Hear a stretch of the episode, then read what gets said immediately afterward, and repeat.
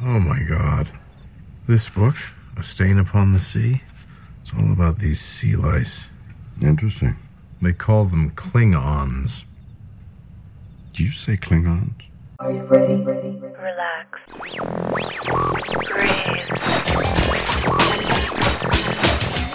Enjoy. Denny Crane. All right, everybody. Lock and load. All reality. None of it scripted. Get up! I see why Tyler dumped you. I'm about to. From Forest Rain Studios, the home of boston-legal.org, you're connected to Boston Illegal here and now.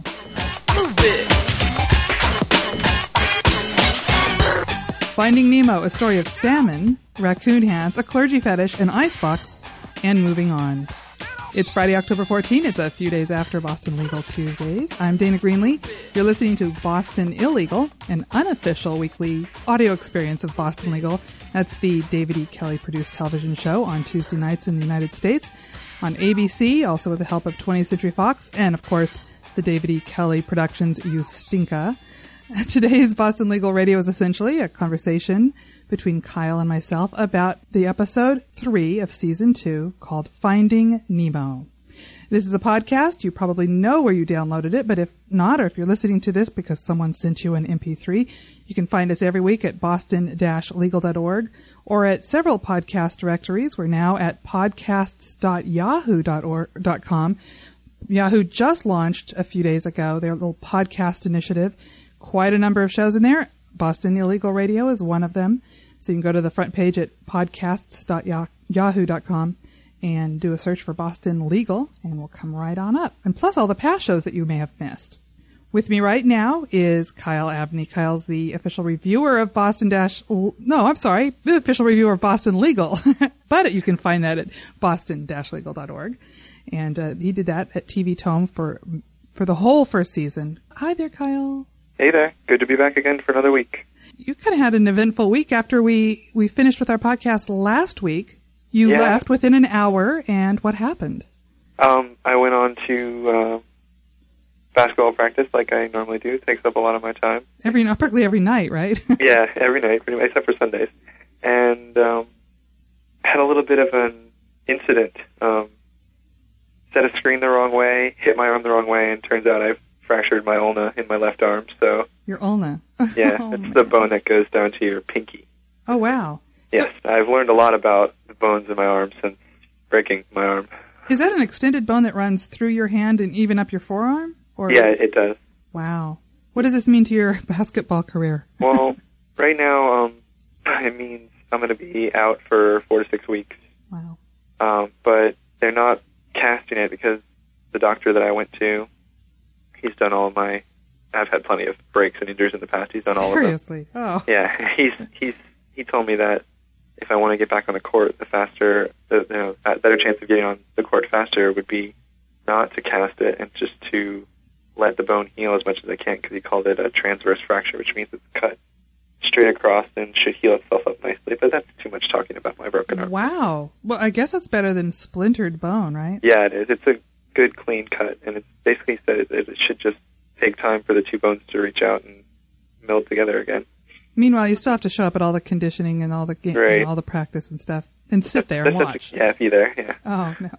I guess you could still um, run what do suicides and run Yeah, I can still bleachers run. and And, yeah, and I can still run and lift weights a little bit. Like I can do um, a little bit of leg, like leg lifting, and I can do um, free weights with my right arm. I guess if I wanted to. All right. Well, anybody who particularly has any good advice for um, Yeah. Kyle and Broken Bones, you know Just where to know. contact him. Actually, where can people contact you if they want to? You to? can email me about anything really at um, alias abney a l i a s a b n e y at hotmail dot com. And you know, if you want to talk to me about a review I written, I wrote at boston-legal.org, or about what I say today, or about my broken arm, just drop me a line and I'll reply. Sympathy cards and money accepted. Yes, definitely. And you can also contact me at bostonillegal at gmail.com. And we'd be happy to hear from you if you want to leave a voicemail at 1 800 986 8290. we're not talking so much about call with questions about the episodes and demand to be called back, which I've been getting a flurry of that kind of call. Um, call me back, you know. But this is just stuff that we'll use on the podcast. I actually can't be calling all over the world returning phone calls. I've just, you know, a poor little girl. Anyway, let's get into Boston legal topics. And like we always do, we like to cover a little bit of the news of Boston legal. It's amazing how in one week you can have so much news. And then we'll get into talking about the episode of Finding Nemo. But why don't you lead off with the big news that just was announced a day ago? Big casting news. Um, another great guest star. Um, David E. Kelley has a history of drawing in nice big actors into his shows. Um, we have a new guest star coming to Boston Legal. Michael J. Fox will be guest starring on the on the show, and he began shooting his episodes on Thursday. And right now it's a three episode stint, so the episodes are scheduled to air on December 13th, January 10th, and either the third episode will either air on the 17th or the 24th, depending on whether or not the show is preempted on one of those nights. And of course, these dates mean that the hiatus that we had been reporting might be happening won't be happening, so that's good news. That's great news. It's interesting that we just had Heather Locklear, Spin City alumni. Now we have Right, Michael J. so Fox. Michael J. Fox, yeah. Yeah, and of course, I'll, I'll say it again. Mark Valley was a you know on Spin City as well for one episode, but you know it's like it's like you know I guess Hollywood is a small town. It is. Uh, Can I just Everybody knows everybody. yes. Can I just mention something I read? I have to attribute it to um, an online poster who posted over at the Boston Legal Fans Yahoo group. Uh, it goes by the name of Bizarro7. But I loved it. It says, This is great. Marty McFly meets Daniel Jackson and Captain Kirk. These are all futuristic characters that each of those three people. Marty McFly from, of course, Back to the Future. That was played by Michael J. Fox. Daniel Jackson, which was a Spader character, and that was in the Stargate? Stargate, thank you. And Captain Kirk, who'd that be? that would be Bill Shatner in uh, Star Trek. Why don't you give us a little summary of what my, the character Michael J. Fox will play? Um, his character will be Daniel Post, and he is quote unquote an extremely wealthy businessman. He's also a lung cancer patient, and he's involved in a pharmaceutical survey study. Um, that's according to executive producer Bill D'Elia, and he uses his influence to make sure he doesn't get the placebo. But another participant who finds out sues the company and Post, whom our uh, attorney heroes at Boston, at the Crane Poole and Schmidt will represent. Ah, very good. Another pharmaceutical study issue. Remember that from season one. Right. Yeah. Well, I'm sure we'll have some sort of social commentary going on there with. Is Dave, did, did David E. Kelley write this next episode too? I do not know that. Or those episodes? Well, we'll see. I'm Yeah, sure he had a hand in it. You know, I, I work part time for a huge, enormous worldwide pharmaceutical company. So yeah, I, I help push those drugs. anyway, I don't I don't mind it. Um, an indictment on the industry is fine. Abbott Labs. Okay. Wanted to also share a little bit of news I came across kind of accidentally. There's a, a site on the web that puts out casting calls for actors that obviously LA wants to want to um, be in movies or TV for little guest parts, and there was a couple for Boston Legal. So this is a foreshadowing of episodes to come. It's kind of sparse on the details, but they call this one Smith and Wesson, which um, I think we've heard a little bit about an episode in the future. I'm not doing any spoilers here. I think it might be also been mentioned in uh, a spoiler, let's see, spoilerfx.com as an episode called Gone, maybe episode six. So we're a few episodes away from that. But anyway, it's um, it says, please note the following additional roles for Smith and Wesson. Someone in their 30s to 40s, six foot two or taller only, two tough former Navy SEALs who assist Brad, Mark Valley, in apprehending a pedophile. Uh, and I guess the name is Paul Martini, and or no, the, I'm sorry, the pedophile's name is Paul Martini, and they ask for open ethnicity. We- Now, are they going to be two characters, one named Smith and one named Weston? I don't know. I don't, well, these two characters are looking for not necessarily Smith and Weston. I think they're more incidental characters. But there is one coming up. Have you heard little rumblings about an episode where it's it's the right to bear arms? Right. Uh, Well, yeah, of course, that's what I was trying to get into because Okay. of the, the Smith and Wesson. Smith and Wesson, Obviously, yeah. being a gun manufacturer. exactly. All right. I wasn't sure if that was like a play on that, and they had two characters, last name Smith and one last name Wesson, or if that was just like a little. Well, there is. I went to IMDb and there is a character called just Smith, played by Robert Schaefer, and I don't see anything about a Wesson, but we'll see. We'll see. Yeah. Another casting call that went out there is for the character Jerry Hans Wexler. Jerry Hans Wexler is a mid 30s to early 40s lawyer in the banking and finance department at Crane Poole and Schmidt. Jerry's sole focus is making partner. Unfortunately, he has some personality traits and ticks, i.e., he rarely makes eye contact. He has no social skills. He's pedantic and keeps his hands on his thighs at all times, which makes him less than ideal partner material. And that's a possible two episode reoccurring role. I don't know if these things have been cast, but if you live in LA and you think you could handle the hands on the thighs, well, you know where to go. Kyle, what else is in the news? Um, a couple, maybe it was the last podcast, might have been the one before that. We talked about um, William Shatner, who donated his shoes from the Emmy night, and he signed them for a charity called Clothes Off Our Back, and they auction these items, and the proceeds are given to benefit uh, charities like Hurricane Relief. And more little update with that, um, James Spader has signed a deck of cards backstage at the um, Emmy Awards, where he won his Emmy for lead actor in a drama series for Boston Legal, and the proceeds from the auction of that signed deck of cards will go to benefit Hurricane Relief as well. So go to Clothes Off Our Back. Is it .org or .com? I believe it's .org. .org. That makes sense. .org to um, check out the signed deck of cards signed by James Spader. They have a picture of the deck of cards in a close up, and then a picture of him actually signing them at the I don't know, is it a roulette table or I don't know, one a blackjack table? I guess that Access Hollywood had set up for the actors. So there you go. Yeah. Okay. Well, we know that this is um, an episode about Nemo Bay, and do we all know? Everybody should know by now. It's an actual resort, a luxury luxury resort on Vancouver Island. And I just wanted to fill everybody in in case you don't remember or missed season one. In season one, episode five, this was back on December 12th. It was called A Greater Good. Denny needed to win a big drug drug company case. Does that sound familiar? We were just talking Yeah. about that. Um, so he could make enough money to buy Nemo Bay. He said, quotes, there's a, this is again from last season. There's this fishing lodge in British Columbia called Nemo Bay. Best fishing lodge in the world. Very expensive. Costs lots of money. I want to buy it. It's in the Great Bear Rainforest. And then here we are. We're talking about it again. So again, David Kelley ties in those, uh, those threads Yeah. that repop Dropped a little, up. dropped a little gem in season one and brought it back up in season two. Oh, although technically, is this still one of the holdover episodes from season one? Yeah, I guess you're, you're right on that. So, you know, there you go. Kyle, why don't you tell us a little bit about some of the controversies surrounding this episode? Well, obviously a lot of the stories that David E. Kelley brings into the show tie into real world issues, and the Nemo Nemo Bay controversy about the salmon is, is one of them. The Canadian government has actually pulled print ads promoting tourism to British Columbia in the New York Times and the Los Angeles Times. And the Industry Trade Association for Farmed Salmon, called Salmon of the Americas, SOTA, has some half page ads scheduled to appear this week in the New York Times, USA Today, Boston Globe, and the San Francisco, San Francisco Chronicle. And the ad incorrectly claims that wild salmon population are rising.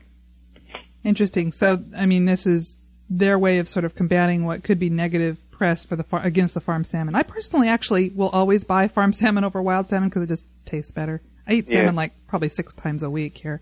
Wow. Washington State. What can I say? It's yeah, that's true. best. I'm not a big salmon eater down here. Oh, okay. but you still like the episode, right? Oh yeah, and uh, of course the one season one. I think this is the second episode now that they've dealt with salmon's rights in court. Yep. That's right. Uh, I just want to make a quick mention. Welcome to everybody who may be listening to this in New Zealand because they've launched Boston Legal season one over there. Just I think this past week, according to stuff.co.nz. So, is it okay to say welcome Kiwis, or is Kiwi sort of derogatory? I think it's okay, right? I wouldn't know.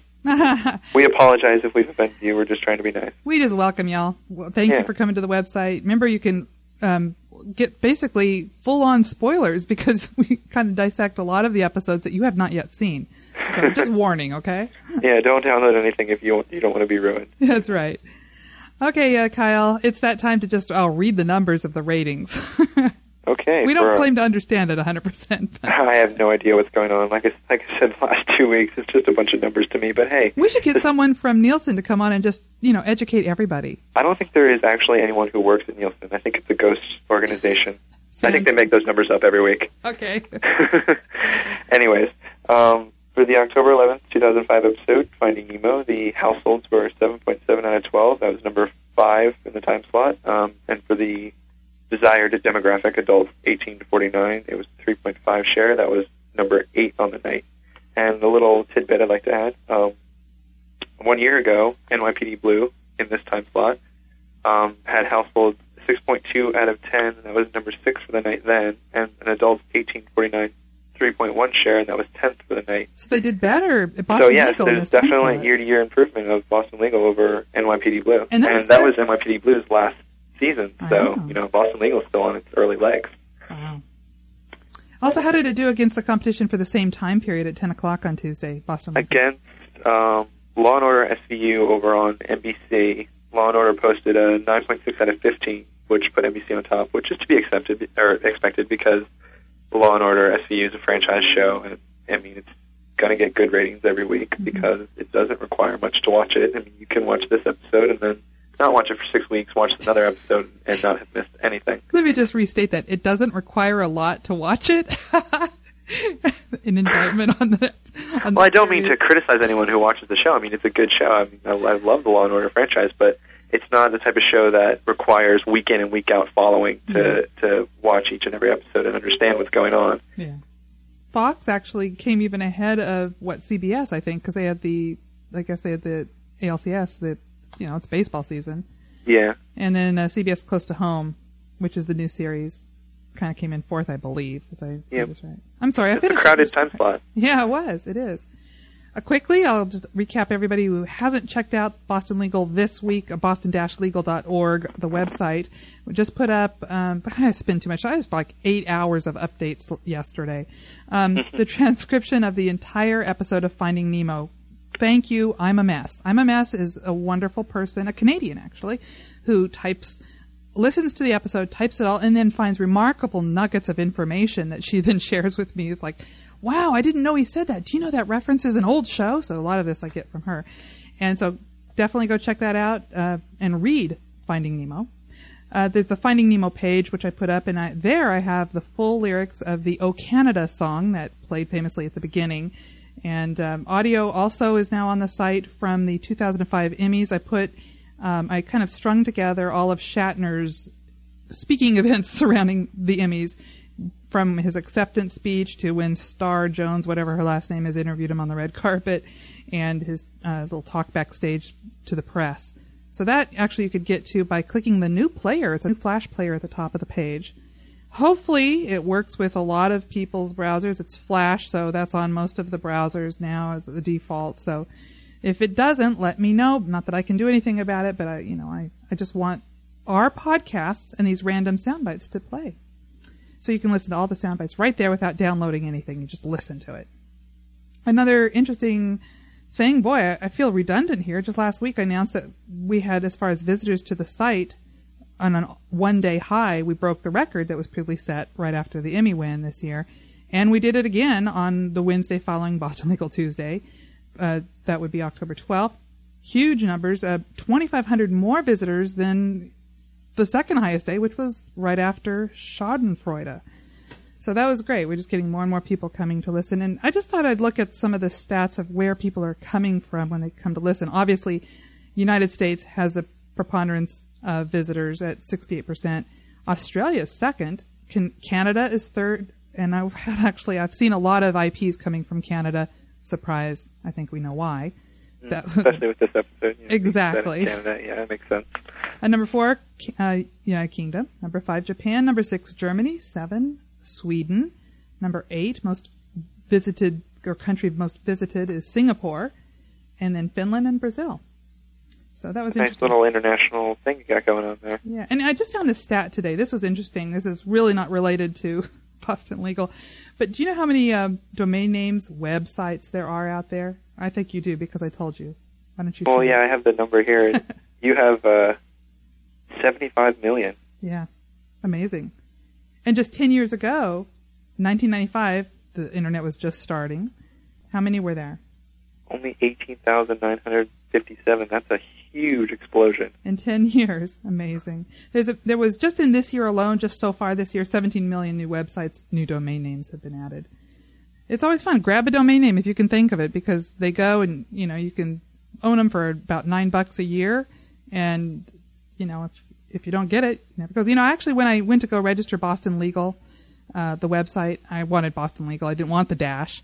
but there were actually Boston attorney at law firms that had already grabbed that up. Oh, that's But it's interesting when I tried it with Boston Dash Legal, the dot com, I think, well, no, that's right. The dot com was taken by a law firm. I tried dot net, which is always a nice thing to get. And like one day before it had been registered by Ustinka.com, which is the David E. Kelley production company. So they had registered boston-legal.net. So I took the next available, you know, boston-legal.org. They've which net, is where you can find her now. yeah, that's right. They've not done anything with boston-legal.net. I suppose they wanted to, maybe. I don't know. They're just holding on to it. It's like real estate. yeah, yeah, protect it. I just wanted to remind everybody we want to hear from you. We want to hear your sound bites. You know, if you want to call in with a phone, our phone number and uh, leave your thoughts in the episode. I got four calls this week. That was great. So I'm going to actually play them really fast here and we can comment on them. The first one starts with a question. See if we can answer this. Yes, my name is Susan. On last night's show on Boston Legal, when Betty White was talking to the detective, warning him uh, about the guy she was going to kill, was that detective Larry Parks? He's an old-time movie star. He played the lead in the Al Jolson story, and I would swear that was Larry Parks. Uh, somebody else is telling me I'm wrong. I would really like to know who, and, and, what, and his name was not listed on the credits. Susan, you're wrong. she wanted to know if that detective that questioned Catherine Piper was Larry Parks.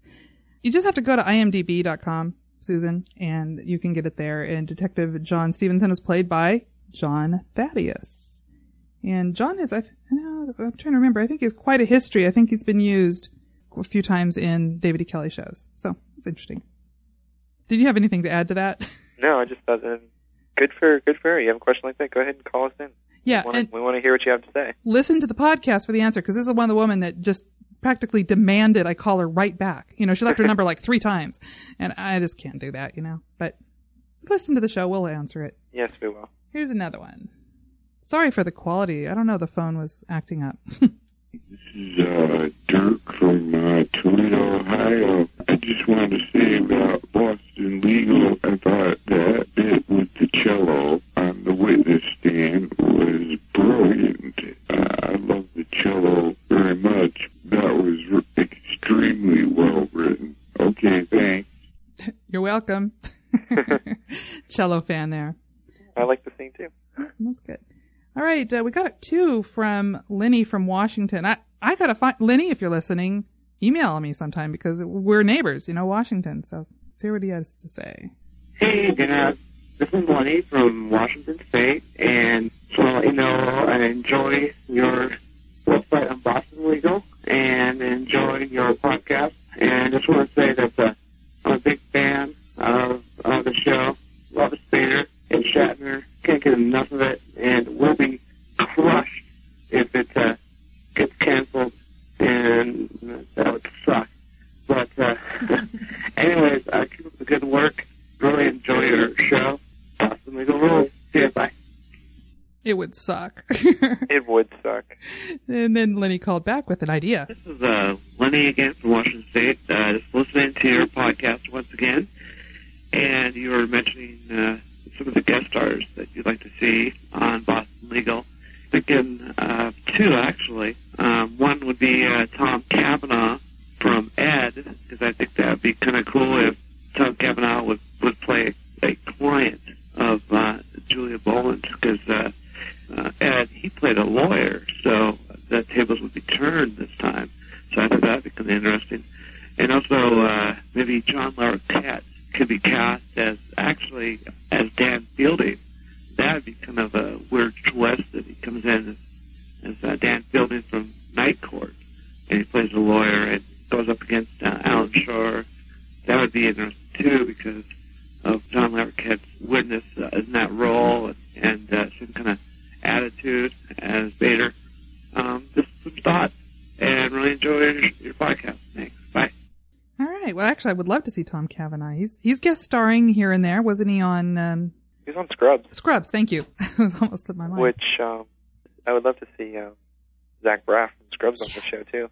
yes, They, would. they be. play brothers on Scrubs, and I think the same guy who executive produced and created Scrubs also executive produced and created Spin City, which obviously we know David E. Kelley's been recruiting Spin City actors, so you never know.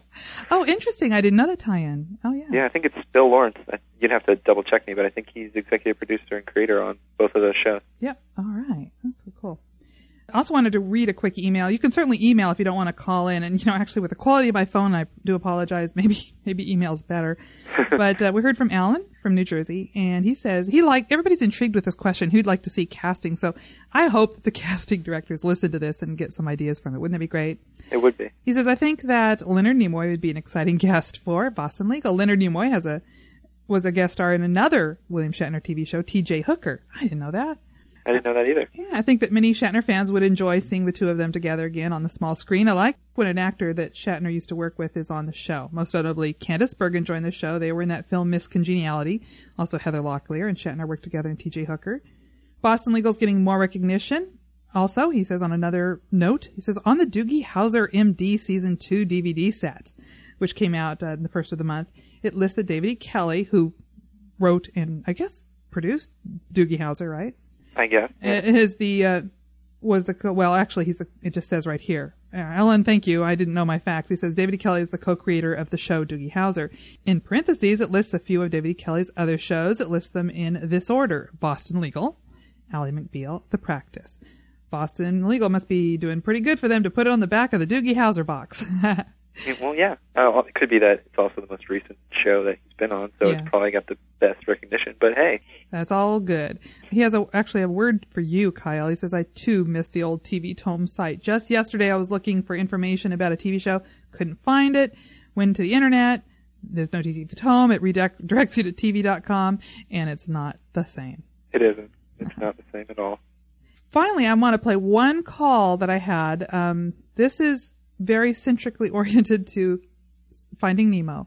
We heard a little bit from Deb from Montreal last week, and by now I should have put up a longer conversation with her. She loves to look for those connections between Boston Legal and Star Trek. So we've called this little series that we have with her, and she'll be checking in as she finds them. The Parallel Universe Trek in the Courtroom. And she's found several instances within Finding Nemo, not the least of which was the Klingon reference. That's only the beginning.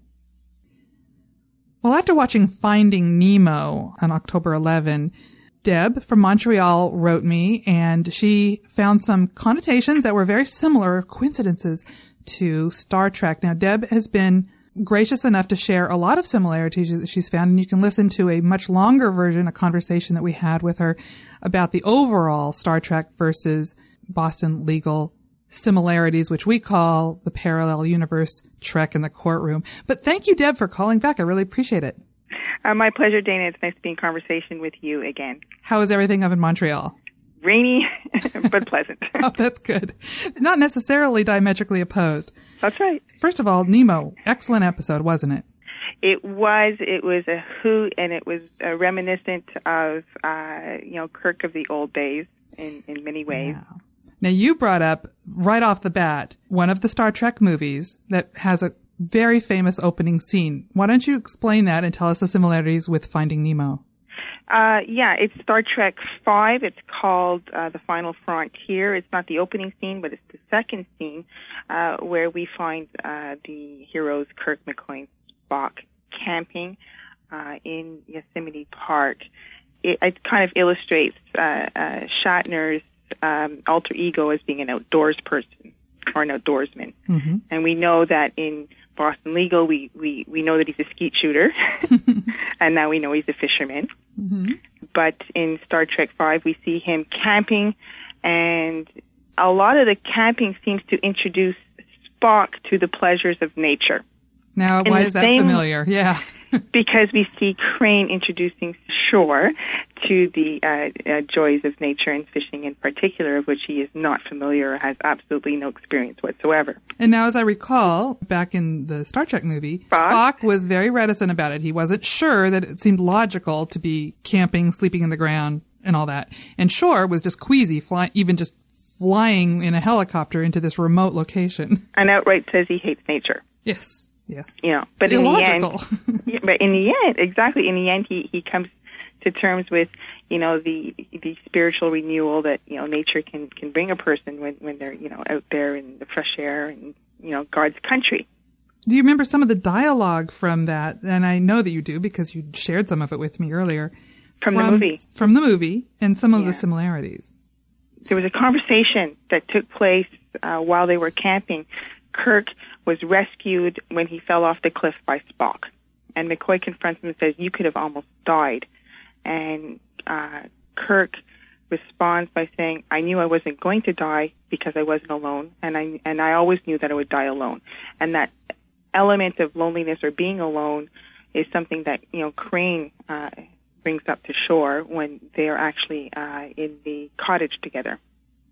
In fact, let's hear just a little soundbite from Finding Nemo that references just what you said. What scares you most in life, Denny? I told you. Uh, I got the mad cow, and my penis only works on medication. Yes, besides that. Dying? I've died many times. Can we talk about something other than sex? Such Right. classic. Right. You know, I, I've um in the episode Finding Nemo, he it's like you know I've died many times, as though you know people will often think that that I've died and gone to heaven after they've had great sex. if you know Shatner and you know his former character Kirk, he has died at least, as far as I know, three times. and uh, uh, he he died in one of the original episodes where McCoy actually fakes his death, or he actually you know injects him and makes him die, and then brings him back to life via another injection. That was probably the first instance. Instance, and the second instance is um, he dies alone. He dies alone when he goes to fix engine on the Enterprise B, and he's blown out into space, and is probably drawn into this spatial anomaly called the Nexus, where time does not exist. And then in a later movie called Generations, Picard goes back to the Nexus and brings Kirk out of the Nexus to fight a madman. His name is Soran. And there's a hand-to-hand battle in which case he dies on the mountainside. And his last words was, it was fun.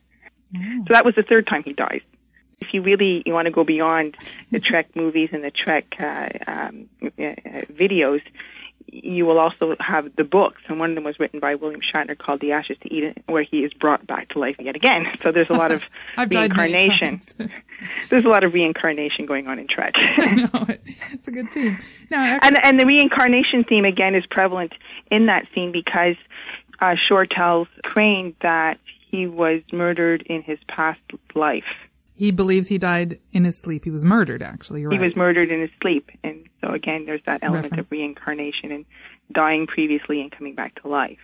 I love William Shatner's uh, response to that. You're wacko.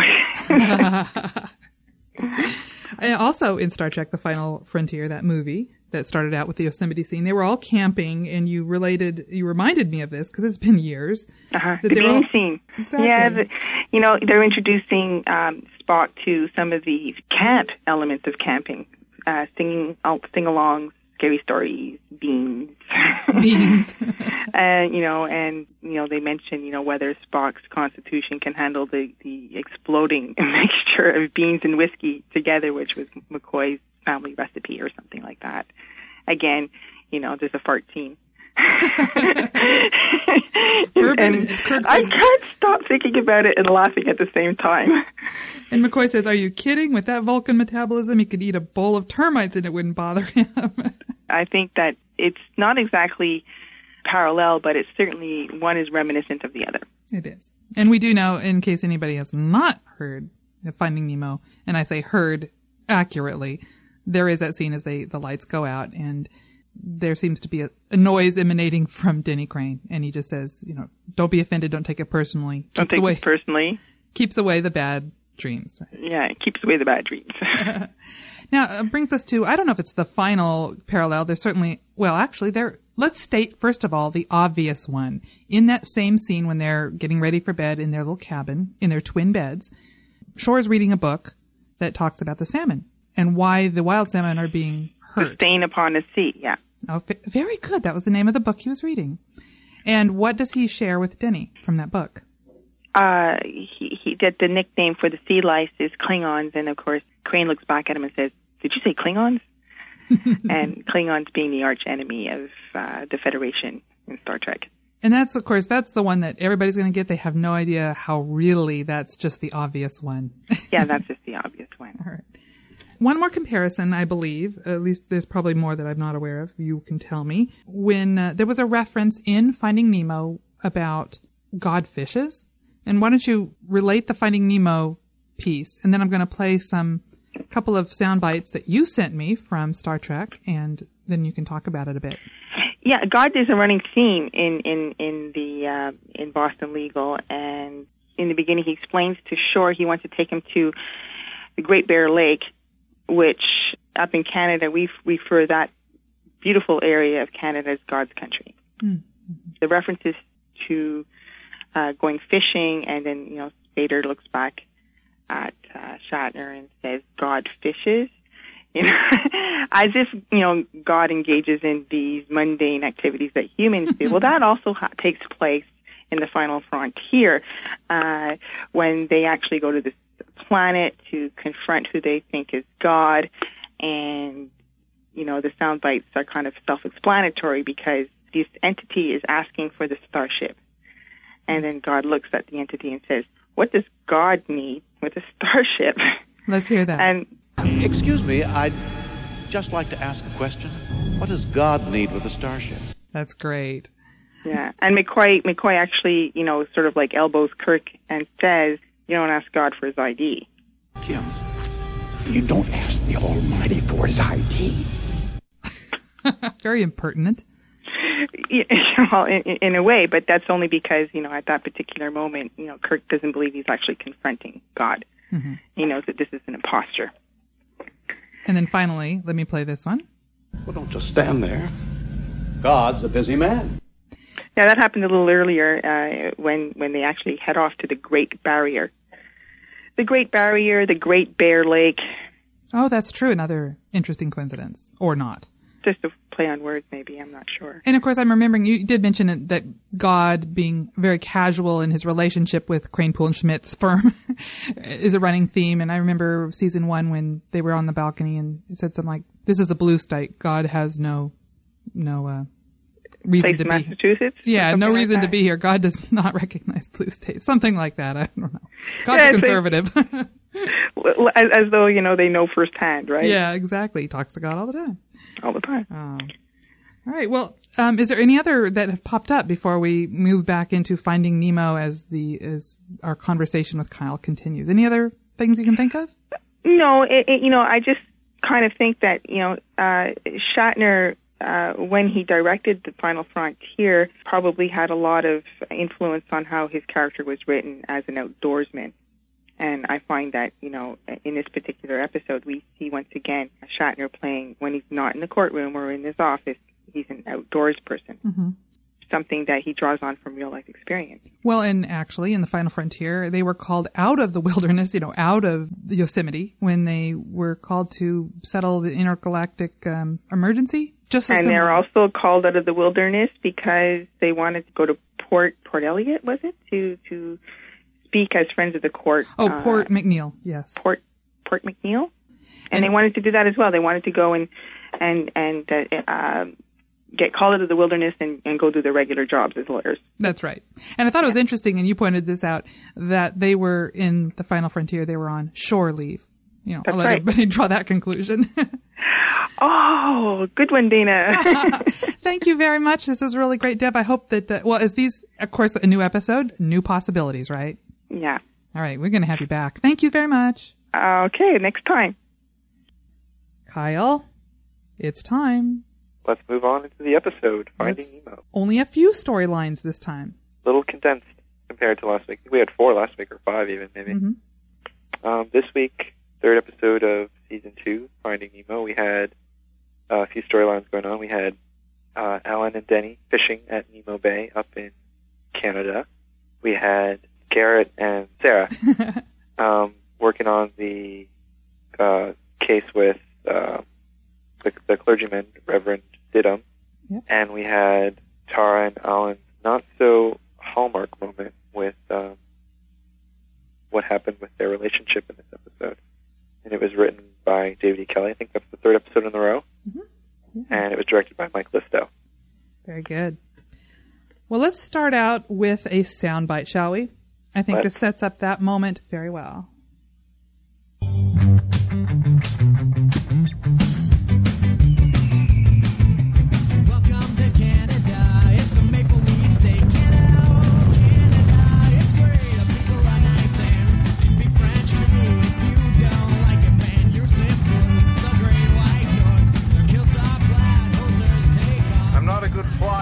Especially helicopters. I don't understand the aerodynamics.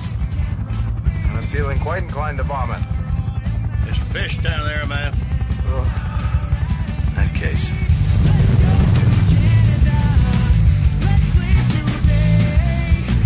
Canada, Canada. I see the way. Coming up to it. Look, there. The Naiad Explorer. There it is. Nemo Bay. Have to go there to get milk in a bag. They say A instead of what or duh. They're surrendering. Do they think we're attacking? That's how they welcome the guests. Denny, this may not be the time, but I hate nature.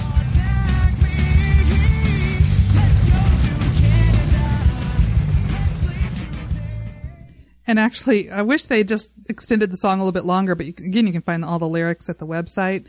But the final, the next to last line actually refers to, oh yeah, did, did I mention that Shatner's from here? So this song was not written for Boston Legal. It's been around. Anyway, this, Whoever found it, good job to them for using it on the show. It's nice little tie it was a good, yeah, Maple Leaf State. Music was used elsewhere when he actually, when did he first propose the fishing trip?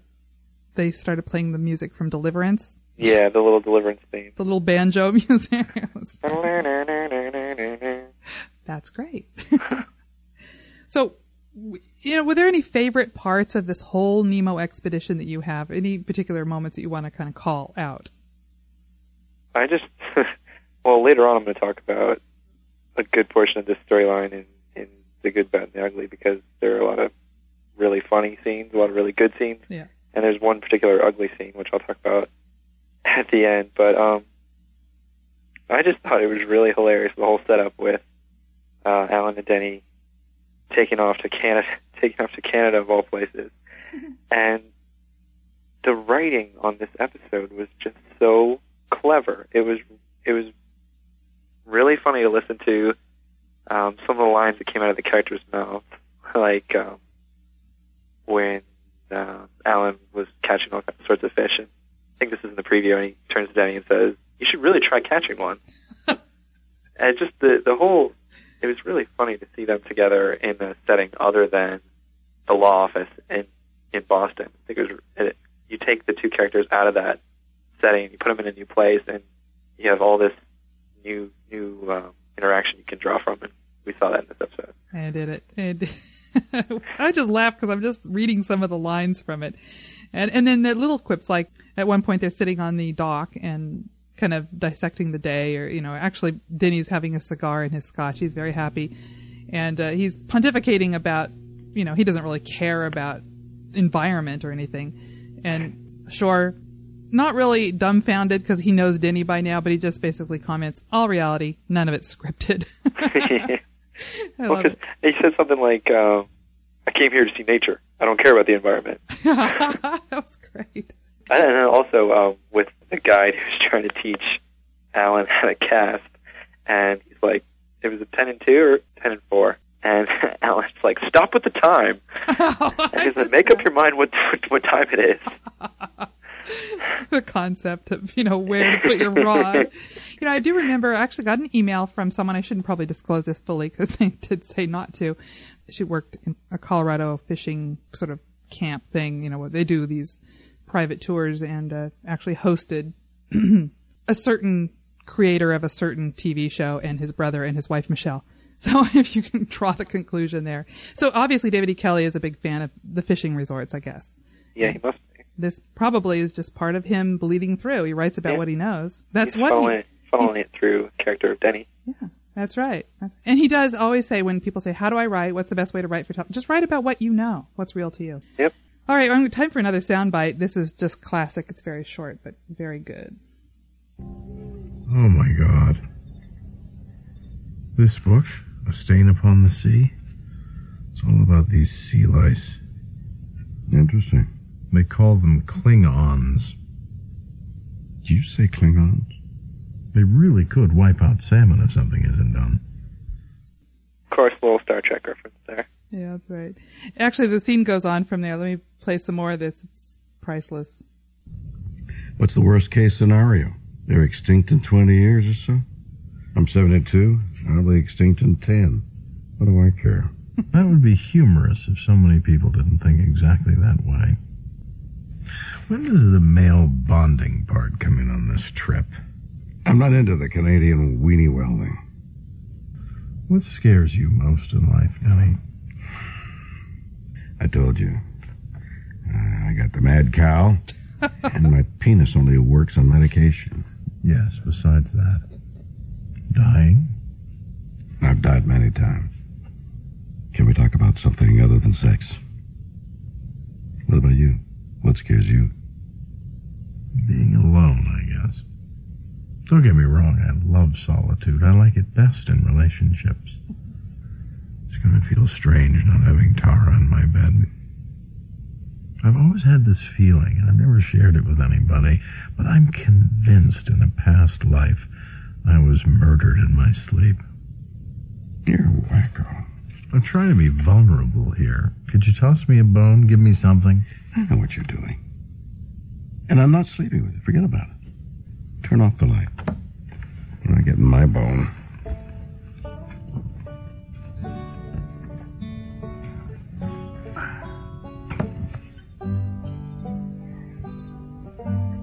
Don't take this personally. Keeps away the bad dreams. Understood. Denny, Hmm. I'm really glad we did this. Me too. The little owl at the end. it starts with the owl and ends with the owl. And there's It's so funny. I know. And I can see Danny Lux, who's like the scorer of the episodes, playing his little banjo over in the corner. yeah, and the and the the paradox that is Alan Shore. I like solitude, and I like it best in relationships. Oh. It makes no sense whatsoever, but somehow coming out of his mouth, it does. At this point, uh, Alan's transitioning into being very happy with nature. Well, I mean, you know, he still has his fears, right? Yeah. But well, I mean, when you're catching as many fish as, as he is, and you're having as much fun as he is rubbing it in Denny's face, I'm sure you're going to be in love with nature. You kind of just point out visually, he was wearing his boxers, his raccoon hat, which was pretty much ubiquitous throughout the episode, it seemed like. Yeah, it was. He loved it. And you can see the video of this particular scene right on the boston-legal.org. Can I just say, I couldn't hold back the laugh again. Call me politically incorrect, but when he says, well, you know, I got the mad cow, you know, he's bringing that up again. And I just find that just so funny. And I got two emails this week from two different people quite upset about the casual uh, fun being had at the expense of the people that suffer from. I can't say it's like uh, it's the mad cow disease, but there's a proper name for it. Crushfold, Reinholds, I don't know, something like that. And they've had both these people actually reference like a family member that has passed away from it. And it was, and it is really tragic. And they would like to see David Kelley treat it more somberly. I think he did in season one though, in the Till We Meet Again episode. I don't think it's so much the fact that Davey Kelley's doing it, doing it through Denny Crane, who has always been a little bit of a, you know, a caricature of a of a person, not mm-hmm. actually a real person, but someone we like to watch on TV. So mm-hmm. don't take offense to it. I don't think he's doing it to, you mm-hmm. know, trivialize the disease. I'm sure we will start to see Denny and uh, have more um, serious moments with his struggle that he's going through, and I think that'll be a way to sort of let us all see this, not something to poke fun at. That's one way to deal with. I mean, famously, what Norman Cousin said, "Hey, laughter is the best cure of all." Right. In a way, so it's Deal positive. with serious situations through laughter. Well, um, I do want to play a fishing scene. Now, this is this is filmed out there. Actually, they're standing in waders in a real river. I probably shouldn't set it up like this, but just listen. Does it sound a little bit like they've overdubbed? They dubbed it later in a studio because it just has that sort of closed-in smell. Even I mean, sound. Even though you can you can hear the water and stuff, but it just doesn't quite sound like it's an on location. Which, hey, I run a recording studio. I know what it's like to have bad audio. Do what you can. Hey, Denny! You might want to speed up your retrieve. Yeah, shut up. Bite it. It's right in front of your mouth. Beat it! You miserable bastard. This one came in quickly. Maybe word got out I don't eat them. I must be up to 15 by now. Not that I'm counting. Denny certainly isn't. Picture? Why not? Couldn't be closer to your mouth. Oh, it's a steelhead. You got a steelhead. More beautiful than the next. Don't squeeze them too tight. You miserable Bastard! God, these are strong. They really are extraordinarily beautiful creatures.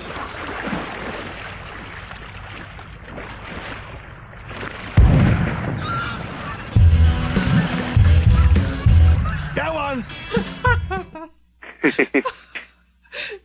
Yes. If you can't figure out the sound of a shotgun, that's what it was. then he couldn't take being beaten by Alan any longer. no. So theoretically, the score was 15 to 1. You know, True. Not He 15 wasn't a to shutout.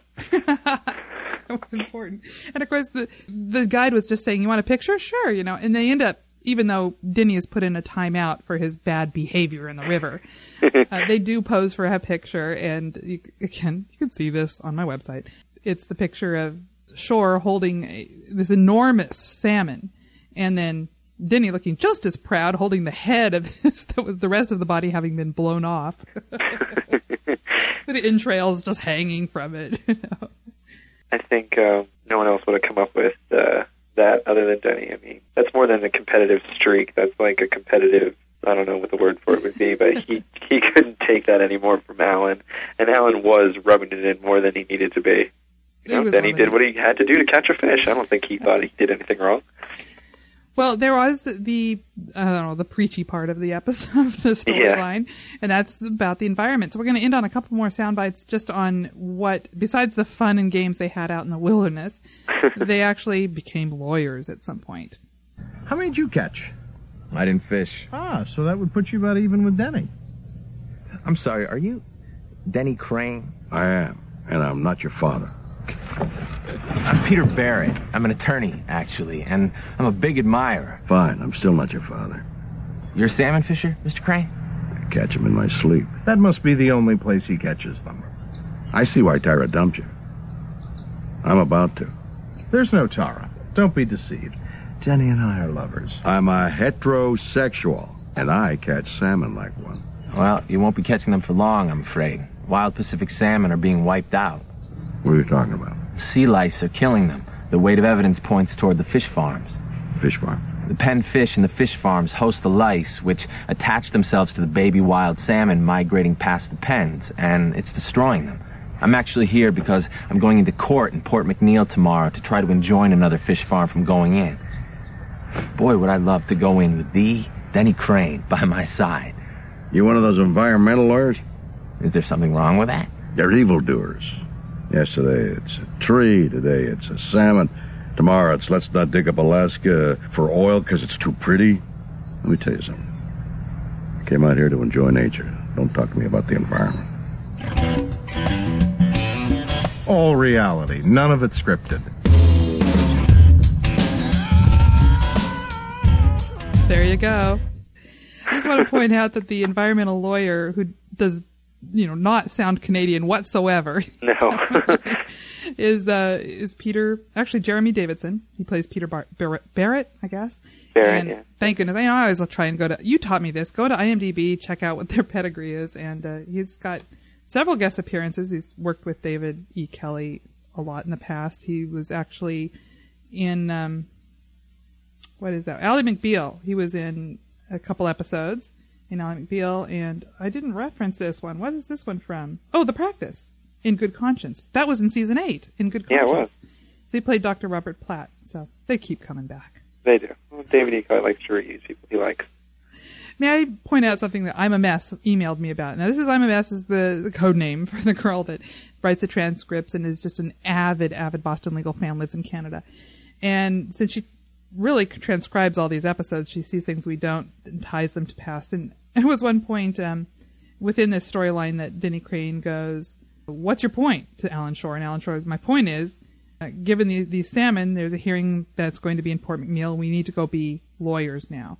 And so then she picked up that whole what's your point, what the point is, and pulled out several other times that that's been like part of the dialogue between those two. So I guess the point thread is what we would call this. So I, I find these things fascinating. And I, anybody else who sees these things, definitely, you'll have a forum right here. Yeah. So I guess in season one, at one point out on the balcony scene, actually um, in head cases, Denny Crane goes, uh, "Have you read the book One Flew Over the Cuckoo's Nest?" Alan Shore goes, "Yes." Silence. Nobody says anything. Is there a point, or do you just want to know if I'd read it? Denny goes, "There you go, looking for a point again."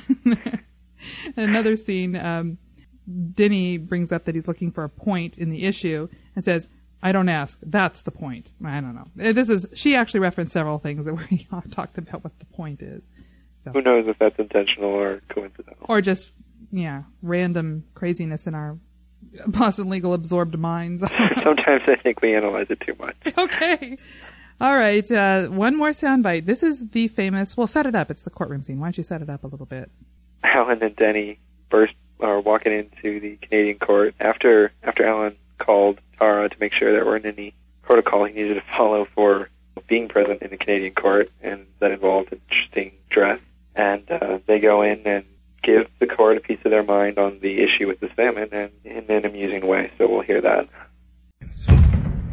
Greetings, O Canada. Denny Crane. Morning, my lord. My name is Alan Shore, and Mr. Crane and I are attorneys from the Commonwealth of Massachusetts. We seek permission to be heard on this issue as friends of the court. Mr. Shore, we don't wear wigs in Canada. Oh. Nor do we wear waders. Uh, my lord, we've just spent the last two days in your rivers, in your countryside. It is the most spectacular nature I have ever seen. And the fish, they are enough to make one believe in a higher power. Yes, how many of the higher powers' creations did you torture? Fifteen. Then he didn't catch any.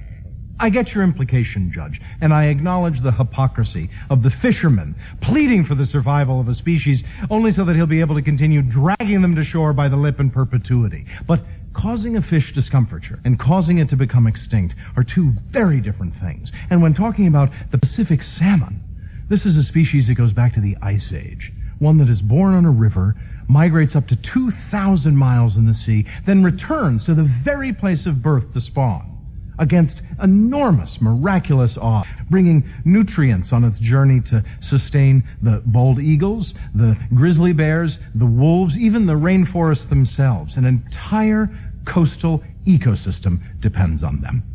If Charlotte the spider were still alive today, she'd be writing in her web, some fish. Yes, well, forgive me, but I find it insulting to be lectured by an American on the environment. Watch it, Judge. We're a superpower. Don't make us add you to the Axis. Being from the United States, I have an expertise on the issue.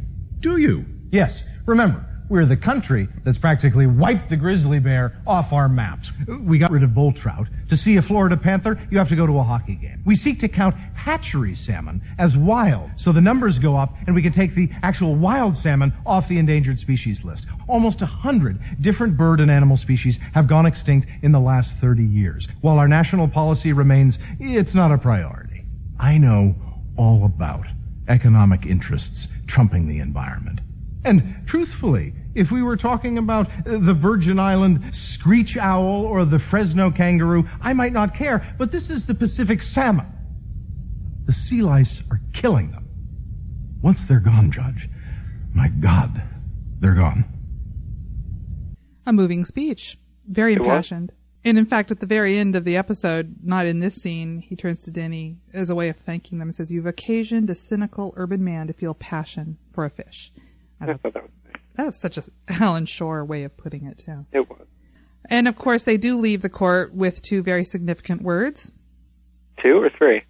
Um, do you do you know of three? Well, I mean, he said it was two, but then he added a little uh, Canadian add-on at the end there. Ah, okay, very good. And those were because I don't have a soundbite for that.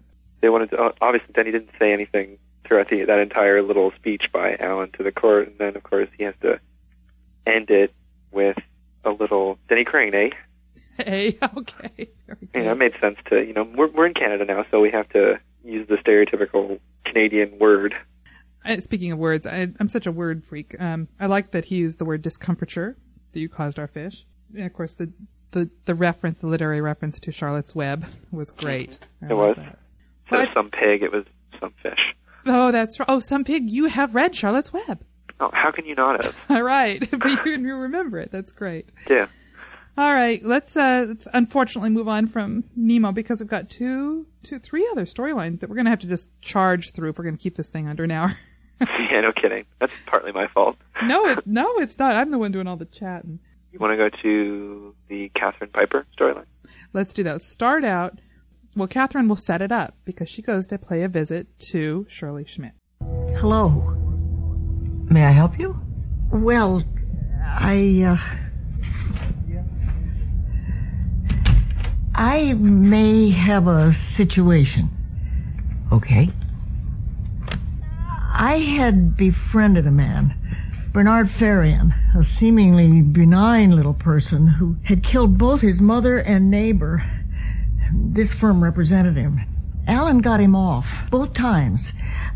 Are you aware of any of this? Some.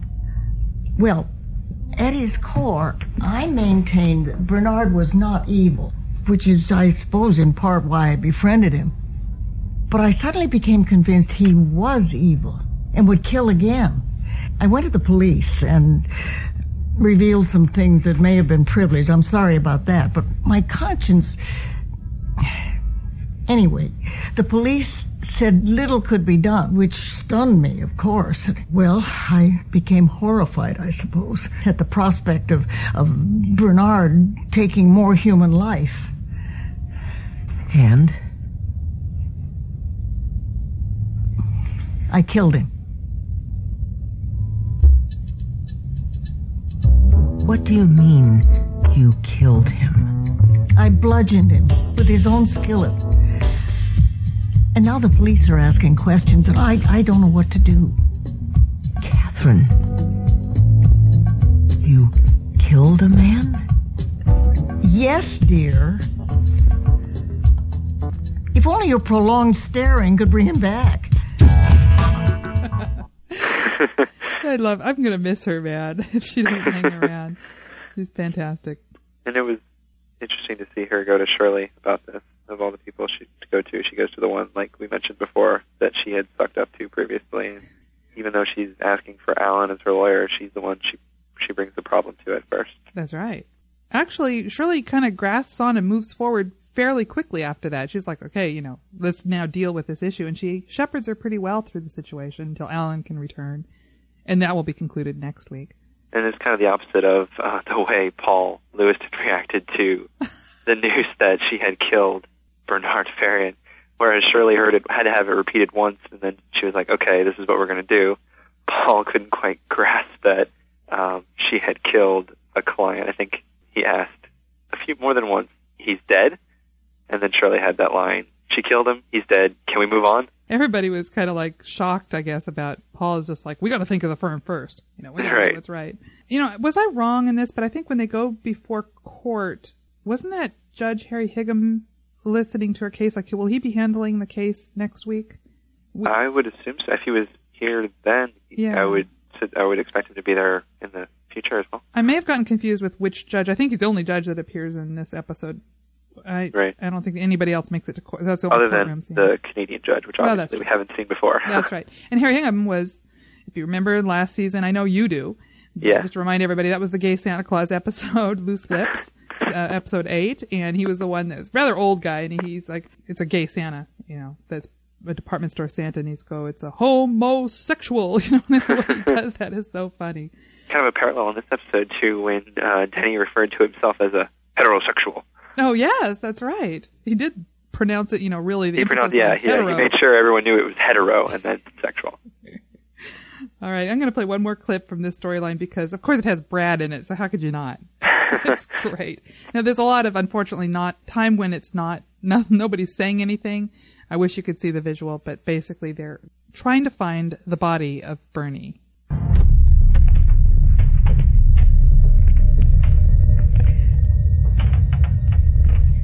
Can't believe I'm here doing this. We have to at least see the scene before calling the police. Why do they always put the dead bodies in the basement? So they can still entertain. Well, there's nothing down here. Looks like she lied to us. Look,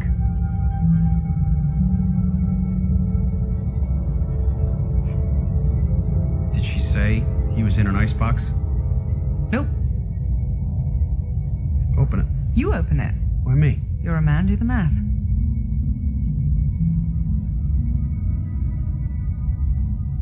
Oh no, I'm not opening it. I still can't believe I'm even here. I make over a million dollars a year and I'm in a basement looking for a dead midget.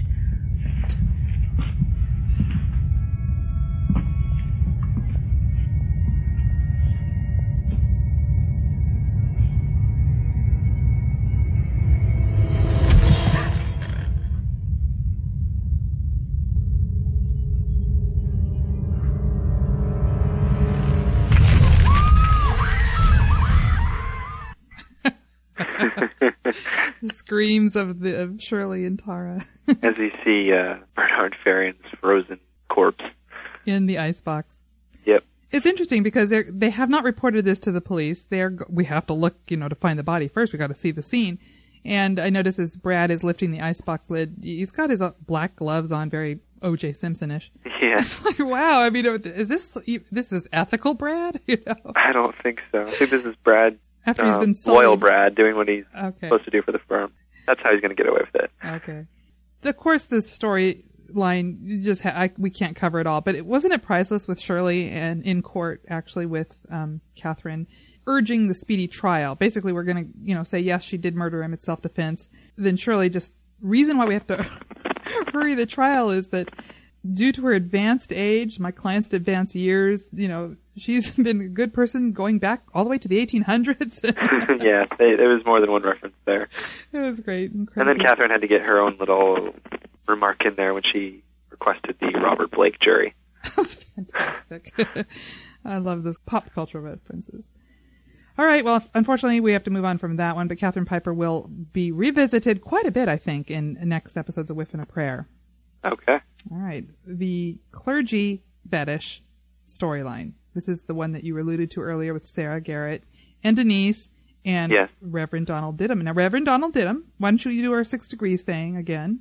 Oh yeah, he's play, he's uh, representing um, Denise's ex-husband in Tim. the divorce case, and he's played by Kurt Fuller, who I talked about last week. But he also has um, a, a role on Desperate Housewives right now, playing Detective Barton. As most of you probably already know from last year, uh, Desperate Housewives led into Boston Legal last year on Sunday nights, and if this episode had been a uh, episode that aired last year instead of when they pulled the show last year, we, you would have seen Kurt Fuller on two different shows in a row. You know, I don't understand a lot about actors' contracts with networks and stuff. I kind of thought it was all sort of like a, you know, just a hired for one job. But I guess after reporting that Justin Mentell signed a seven-year deal with ABC, I just think, you know, you know, ABC, Kurt Fuller probably signed this deal with ABC, so he's showing up on ABC shows. well, and he was on Alias a few years back, so yeah, that's an ABC show as well. There you go. And I guess Mark Valley, of course, who's on Boston Legal, is making an appearance on the first few episodes of um, a new show that ABC is doing mid-season with, uh, I can't remember her name, but anyway, um, never mind. a comedy show. Also, he was on, this is interesting, this is back in 2001, Kurt Fuller. I know we're spending a lot of time with Kurt Fuller, but I just thought it was interesting because of what's going on. He played Karl Rove. Does that sound familiar, Karl Rove? Yeah, he's in the news for something or other. something or other. There's a show called That's My Bush back in 2001. It was kind of a takeoff on George Bush in the White House. Right. And uh, he played Karl Rove, which, you know, we all know now is the, is the deputy chief of staff. He's under investigation re- revealing to Novak about that undercover CIA operative married to the ambassador. Are we allowed to say her name? Um, th- her name is it's like Plame or something like yeah, that. Yeah, Veronica, I think. Okay, very good. Oh, you know a lot. I don't know if we're I, I like that's what got um, Novak into trouble in the first place. So I'll put a beep over that. That's right. I mean, well, it's being reported, maybe, but yeah, you can see it now because it's already been leaked. But podcasts are immune. yeah, Should I play a quick soundbite of the of what Sarah actually entraps him with? if you think we have time, I'd love to hear something. Okay, we will do it. Everybody, just bear with us as the time progresses. I'm afraid I'm going to have to have another attorney handle this matter. I beg your pardon? It's just divorce law isn't my specialty, and I feel Denise's interests aren't best being served. You're doing wonderful work here. We're almost at a meeting of the minds. It's not the meeting of the minds that concerns me. I'm sorry. I shouldn't have said that. What did you mean by it? Nothing. It, I'm I apologize, but I'm going to have to ask you to leave. Okay. I'm attracted to you. I mean, I'm not. I just think I am, which is to say, I have a problem. Problem? Um, I shouldn't be litigating with clergy. What do you mean? This has to just be between us. You can't tell your client to ever get back to my client. No, I, I, I, I give you my word. I um I have a clergy fetish. And there you have the confession of the soap opera that is called Boston Legal. with uh, Sarah and the Reverend. Yes, and of course, all this, if you haven't seen the episode and you're just listening to us, all this is a ploy to get him in a bind where he's putting his own needs ahead of his client, and then they they can negotiate. And in Slash- fact, how how does that blackmail? black slash blackmail blackmail?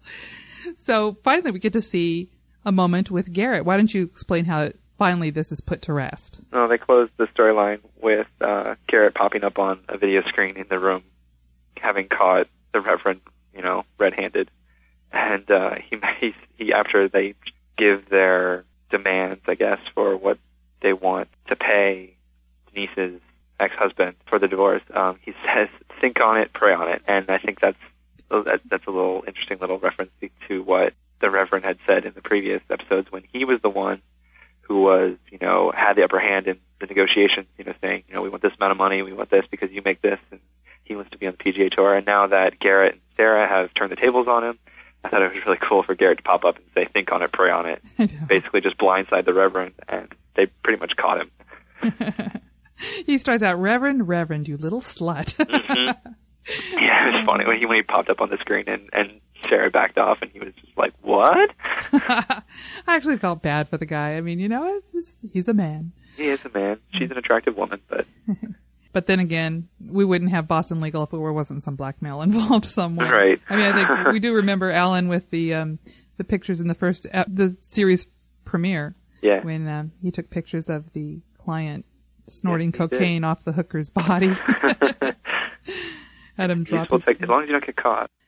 final storyline. we have the well, I guess we can't really call it a relationship anymore between Tara and Alan. They're through. Let's let Tara say that in her own words. We need to talk, Alan. No, we don't. You've refallen for a former boyfriend. You've decided to go back to him, so be it.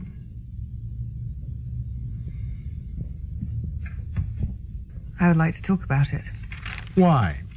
To put a tidy little bow on it in celebration of the friendship? We're breaking up, Tara. Let's not turn it into a hallmark moment. At the root of our relationship was a friendship. That was perhaps your root. For me, it's the little things. Sharing a glass of wine as we do the crossword, early morning coffee, listening to books on tape, while I teethe on your left breast. Tara. Sorry. I have little doubt you're doing what's best for you. I decided not to go back to him. Then what is it we're not talking about? As much as it might not be him, I suppose he made me realize that it isn't you either. As much as I love you, and I do very much, I need to move on.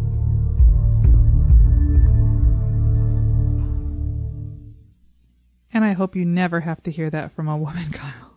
Oh, that would be terrible. This it's sad stuff. It is. I just Although I'm really still surprised that Alan gave up the way he did. Although he didn't really lose her to Malcolm, he kind of he didn't even ask why or put up a fight with her. He just kind of let her walk out of his life.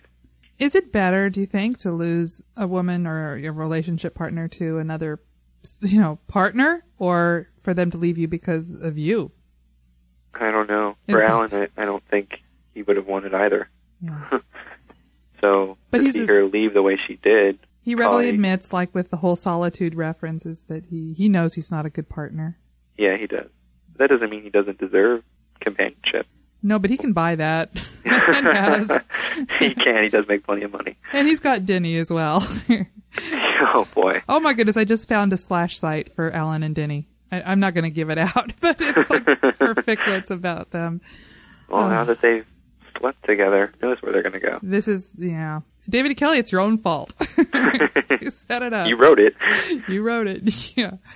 It, there's something very disturbing to me about those two. You know, any kind of slashy situation, just not going to happen in my brain.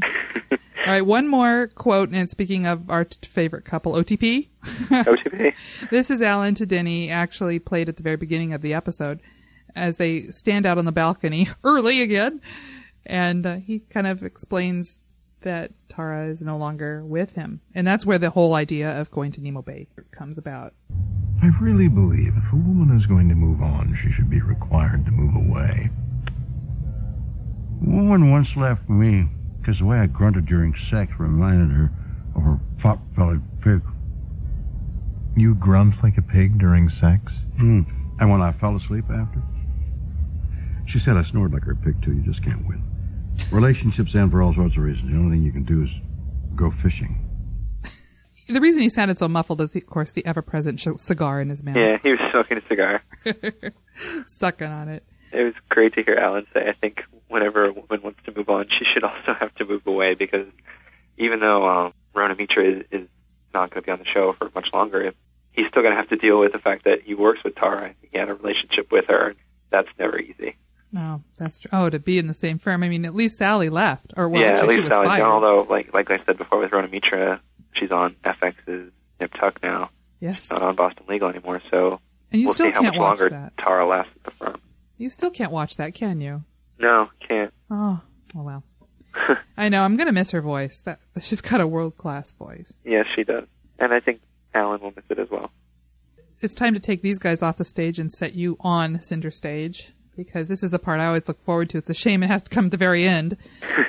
but this is this is a verbal version of what you will write and we'll post on the website. This is Kyle's The Good, the Bad, and the Ugly. That's how we like to close. Okay, starting off with uh, this third episode of season two, uh, Finding Nimmo, the good. Uh, I'd like to mention David E. Kelley's witty, hilarious dialogue and wealth of one-liners in this episode. It was him at his comic best, and I would I would even contend to say the funniest episode of the series. You guys want to debate that with me? You can email me. Um, definitely one of the funniest I've seen, and not just from the main characters, not just from the Allens and the Denny's, but from um, Brad, Shirley, even Paul had their uh, funny moments in this episode, which was which was good. Lori, too. Yeah, well, yeah, with Bernard in the Her one line was Tara dumped Ellen. yeah. Well, I mean, she hasn't been around much, but she was there. There she was. I guess they're just trying to show you that she does still kind of work there, even though they're focusing on Denise and, and Garrett and Sarah and everyone else more. Next item on the good would be when Alan and Denny went off to Nimmo Bay. I liked the Deliverance music playing in the background. It made me chuckle more than once to hear the little twang while they were up in Canada. And Boston Legal has had a history of using unlikely music to undercut their the action that you see, and they did that again here. The next item I I scribbled down while I was taking notes was uh, all I wrote were I guess it's four words. I wrote the spooning scene, and then I wrote tee hee, and I just thought I would mention that the spooning scene was pretty pretty funny, and we'd heard about it a lot. Like you said, we heard about it from Spader when he was on. He said I think he was on Conan when he mentioned that he had a spooning scene with with William Shatner with Denny, and the scene didn't disappoint. I'll say that.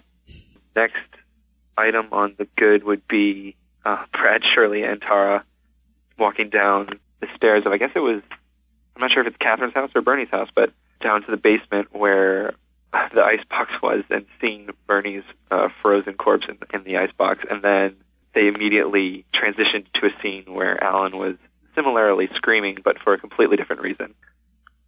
The last thing I'd like to mention in the good would be Alan's Davy Crockett hat that he insisted on wearing. I thought it was very reminiscent of from last year's Death Be Not Proud episode when he insisted on wearing a cowboy hat when he went to Texas. So in here, he's going to fishing in the Great White North, and he wears the Davy Crockett hat. I thought that was interesting. Keep giving us those hats. you know? Yeah, like who knows what's next? Where's he going to Oh, go next? The next one is a flamingo hat. I'll tell you that. Ooh, That that's the Halloween episode. All right. Moving on to the bad. I didn't really want to put anything in here except for because it was such a good episode. I really enjoyed it. I will say that Garrett's plan was a little underhanded, but they pulled it off. So even though it was a little bit unethical, it worked. And I'd also like to mention that uh, Reverend Reverend Didum, you sick sick man. That's what I wrote last night in my notes. You sick sick man. and then last but not least, for the ugly, I'd like to emphasize what I put here by leaving it the only thing that I put in the ugly and not adding anything else. Denny shooting a steelhead salmon point blank range with a very powerful shotgun. The only thing I wrote down after that was, whoa. because I was stunned and then I, I immediately started laughing, but I still couldn't quite believe that he did it. And then to see the guide putting him in timeout and then later on the photograph of Alan and Denny. You have Alan proudly holding his fish and Denny proudly holding his fish head. Fish head. now I'm going to be singing that Dr. Demento song. All fish heads, fish heads. no So other uglies. no, I, well, I there were some other scenes that that came up, but I I like I said I wanted to make sure everyone understood just how ugly that scene was with the fish head. Well, thank you very much, Kyle. The good, bad, the ugly. Get more of Kyle's written word. Check back in a few days and you will find it boston-legal.org on the Nemo page. You'll find his yes, I've, I've recently recovered uh, the ability to type with my left hand, so I should have.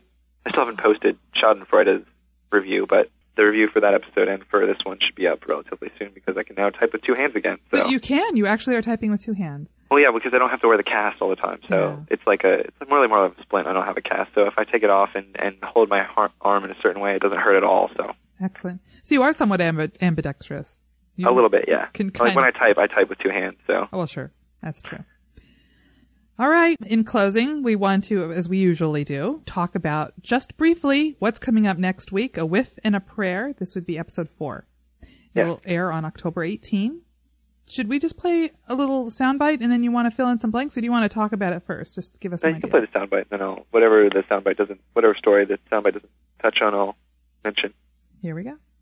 Next on Boston Legal. How do you feel about gun control? For communists. What about banning assault weapons in the private sector? You okay? Tara quit. She quit the firm? She quit me, actually. By banning assault weapons in the private sector, the military and the police would lose their guns? And the dominoes. It's a whole theory. Alan, do you have the necessary focus to try this case? I do. We, the jury, find the defendant.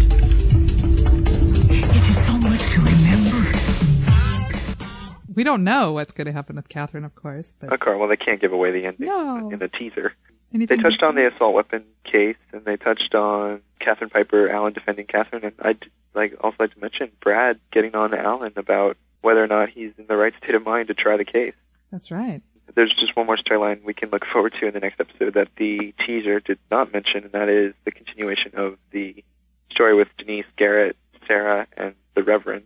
Reverend Didum is trying to, you know, recover some lost ground. He wants to report Sarah and Garrett for what they did to him to get hit, hit the alimony. I guess it would be a settlement or something So- like that. exactly. I get like whatever it was. They got it down to a hundred grand from something that was like five, ten times that. And we're going to see how that goes on into the future, see if their plan actually ends up working or not. so that's what we can look for in the next episode, the fourth of season two, A Whiff and a Prayer, airing October 18th. Let's, let me just say that I would like to see occasionally some consequences on Boston. yeah, no kidding. I mean, with all these unethical things they do, they never really get busted, do they? No, they don't. And you Although- know, and you know, who always looks like a, a dork is is Brad Chase, the one that tries to toe the line. You know. Right, yeah. All oh, right. Oh, and then also though, didn't Alan get knocked for, you know, a quadrupled contempt? Yes, And we haven't seen him in jail yet. well, he just skipped the country. I, I mean, he did, is he might get more trouble for that, or we're going to forget about it, or there was a time jump that they just didn't mention. That's true. Because how? Well, no, I, but I think I've seen a picture of them sitting in jail. Okay. But, you know, I could, maybe he's with Catherine. I don't know. So, yeah, no kidding. good point. Quadruple sentence for contempt. Yeah, and we haven't seen him fulfilling that yet, so we'll see. So tell a friend, watch Boston Legal Tuesdays at 10. This is uh, season two, episode three, Whiffing a Prayer. Like you said, thank you very much, Kyle. Wonderful to be here with you every week. And I wish you speedy recovery, of course, on the hand. Oh, thank you. I'm glad to be here. Thank you for having me. Kyle, why don't you tell everybody how they can contact us or leave a message? You can contact us by email at bostonillegal at gmail.com. And our phone number, I don't have it right in front of me. It's 1 800 986 986 8290. 8290. That's toll free in the United States. Don't expect a call back. Just leave a message. Talk, talk, you know, your com- be prepared to leave your comments, maybe a new guest actor that you'd like to see on the show, your favorite scene, if your favorite quote from the show, anything you want. We like to have many voices in this podcast. Yes, we do. Boston Legal Here and Now is brought to you by Forest Rain Studios and the unofficial website boston-legal.org. And by the way, I'd like everybody's opinion. Should I call this thing Boston Legal Podcast or Boston Illegal Podcast? You know what I'm trying to do. I'm trying not to like use copyrighted names in this podcast. Right. But no one's going to know when they search for, they're not nobody's going to be searching for Boston Illegal when they're trying to find, you know, content to listen to. So my dilemma at the moment. Yeah. My husband's demanding I pick one or the other because I'm confusing the audience. so Kyle, until next time, remember, We look good, right? oh, we look great.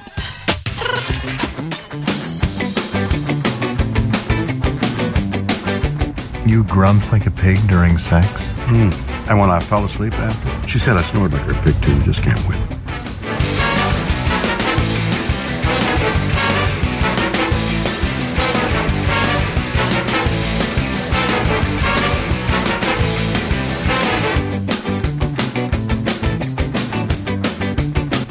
Killed him. Welcome to Canada. It's a maple leaf state. Canada, oh, Canada. It's great. The people are nice and they speak French too. If you don't like it, man, you sniff glue. The great white north. Their kilts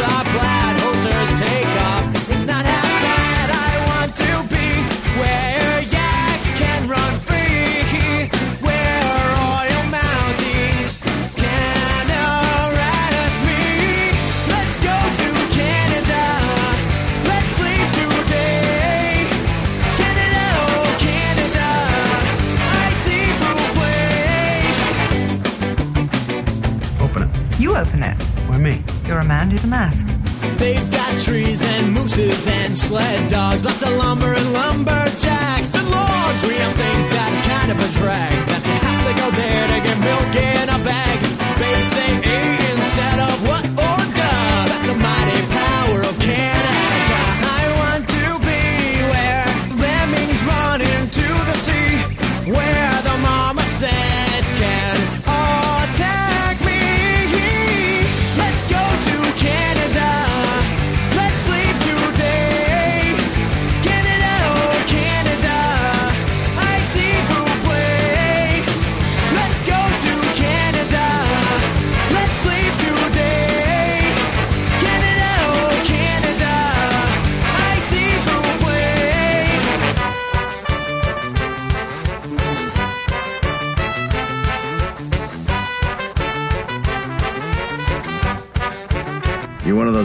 environmental lawyers? Is there something wrong with that? They're evildoers. Yesterday it's a tree. Today it's a salmon. Tomorrow it's let's not dig up Alaska for oil because it's too pretty. Please, please explain to me how this all has come to be. We forgot to mention something here. Did we say that William Shatner is a native citizen from Venezuela.